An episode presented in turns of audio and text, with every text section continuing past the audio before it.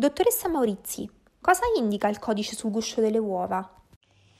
Dunque il codice, appunto, a saperlo decodificare, eh, ci dà molte informazioni sul luogo di origine, sul tipo di allevamento, ehm, il termine minimo di conservazione e, e così via. Eh, vediamo, vediamo, insieme tutto il codice. Dunque la prima cifra del codice eh, identifica il tipo di allevamento e possiamo trovare quattro numeri diversi, il codice 0, il codice 1, il 2 e il 3. Dunque, se troviamo codice 0, questo vuol dire che eh, parliamo di un allevamento biologico. Vuol dire che le, man- le, galline mangiano solo biologico, che sono tenute in capannoni con una densità massima di 6 galline per metro quadrato e che possono accedere agli spazi esterni e che eh, questi spazi esterni anche devono essere obbligatoriamente di almeno 4 metri quadrati per animale. Se invece leggiamo codice 1, eh, parliamo di un allevamento all'aperto. Cosa vuol dire? Vuol dire che la densità massima dei capannoni è di 9 galline per metro quadro e le dimensioni degli spazi aperti sono comprese tra 2,5 e 4 metri quadrati per animali e che in questi allevamenti le galline passano all'aperto diverse ore al giorno e depongono le uova in nidi oppure a te che, sia, che possono essere questi nidi o a terra o elevati. Eh, il codice 2 invece sono oh, quelli che si chiamano allevamento a terra. Eh, qui le galline non possono accedere all'esterno, eh, hanno una uh, densità massima di 9 galline per metro quadrato e qui dentro mangiano e depongono le, le uova. Eh, possono muoversi per raggiungere i posatoi, le lettiere, i piani nido e così via. Eh, e i capannoni sono organizzati con sistemi di alternanza luce-buio proprio per diciamo, simulare eh, la, la, luce eh, solare. Ehm, il codice 3 è l'allevamento in gabbia. Eh, cosa vuol dire? Vuol dire che le galline non possono accedere agli spazi aperti e sono tenuti in questi capannoni in gabbia gabbie in metallo su più piani.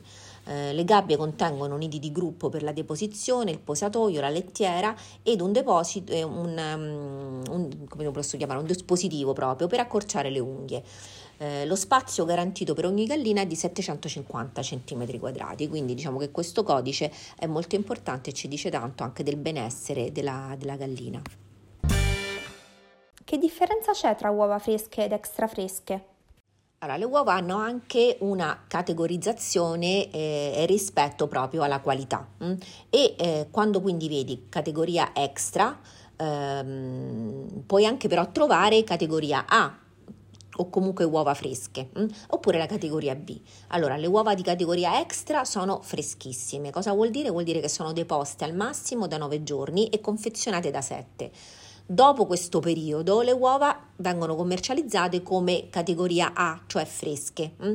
mentre le uova di categoria B non sono vendute di solito al supermercato, insomma, negli esercizi eh, aperti al pubblico, ma sono utilizzate dall'industria come materia prima per i prodotti trasformati. Le uova hanno anche un'altra classificazione che è quella in base al peso, quindi eh, sulla confezione potrai trovare XL, eh, proprio come le diciamo, taglie del, del, dell'abbigliamento, che sono quelle grandissime. Cosa vuol dire? Vuol dire che pesano più di 73 grammi. Abbiamo le L, che sono invece quelle grandi, che hanno un peso che va tra 63 grammi e 73 grammi. Le medie, quindi proprio con la, con la sigla M, da 53 grammi a 63 grammi e quelle piccole, quindi S, con meno di 53 grammi. Differenza tra uova bianche e marroni? Allora, non c'è nessuna differenza in realtà tra le uova bianche e le uova marroni, ehm, col guscio chiaramente o bianco o marrone. Eh, da noi in Italia si consumano esclusivamente al supermercato, trovate solo quelle marroni e, e, le bianche in realtà si utilizzano più per l'industria, eccetera, ma in altri paesi le bianche sono molto apprezzate, quindi potete trovare, se andate appunto in un supermercato non italiano, eh, le uova eh, bianche. E, mm, sappiate che appunto non c'è nessuna differenza, abbiamo anche fatto uno studio eh, appunto nel mio laboratorio e abbiamo confrontato i valori nutrizionali per capire magari se c'era una differenza, non so, nel contenuto di carboidrati, di proteine, eccetera, ma ehm, sono identiche. Ehm, il colore del guscio eh, dipende dall'alimentazione e dalla razza della gallina. Cioè in particolare dal lobo dell'orecchio della gallina. Quindi se il lobo è bianco le uova saranno bianche, se invece è rosso le uova saranno marroni. E, ehm, le galline che fanno le uova bianche mangiano di meno e sono più longeve. Le uova vanno in frigo? Allora, le uova vanno mantenute in frigo, eh, vanno mantenute in frigo perché le basse temperature rallentano la crescita microbica.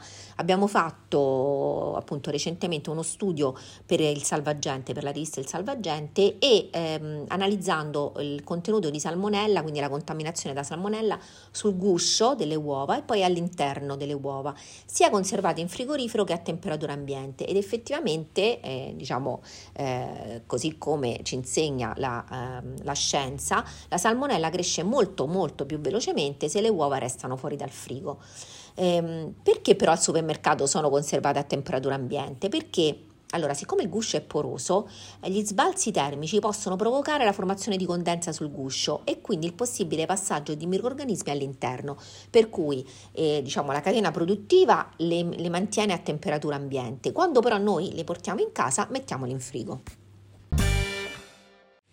Grazie per aver ascoltato anche questa puntata. Noi ci sentiamo martedì prossimo su oh, un argomento eh, proprio per golosi, cioè come acquistare il miele. Grazie, ciao!